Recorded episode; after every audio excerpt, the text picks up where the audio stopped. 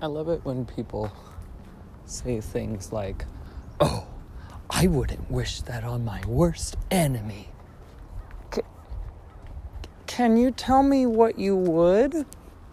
So, my dad is selling my grandma's old c- car because she doesn't drive anymore. And he has a sign out on the front for it. And I only saw it just now. It says a 2003 Mazada. He, meant to put Mazda, but it's got an extra A in there. This here's a genuine Mazada. He also put on the sign, runs good. It's it's a thing of beauty. Mazada. so my dad fixed the lawnmower today, and now it sounds like every blade of grass is a rock. It is now twice as loud. Maybe realize something. The book of Revelation was written today. The four horsemen of the apocalypse would be rela- replaced with four retired men on lawnmowers that are 20 years old.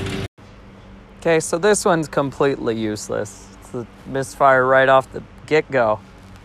Just goes like this is sometime in the during the, the Black Plague and like a peasant goes up to this duke. He's like, Speak, peasant. He's like, I am peasant Olaf of Jan Overton, and I'm dying. And the duke's like, What do you want me to do? And that's it. That's all I got. Just thought you should be welcomed into my own misery. And whoa, with half finished.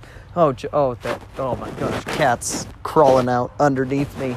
Okay, that was terrifying. Well, misfire.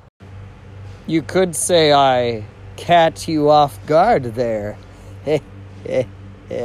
Have a good one. One person listening to this.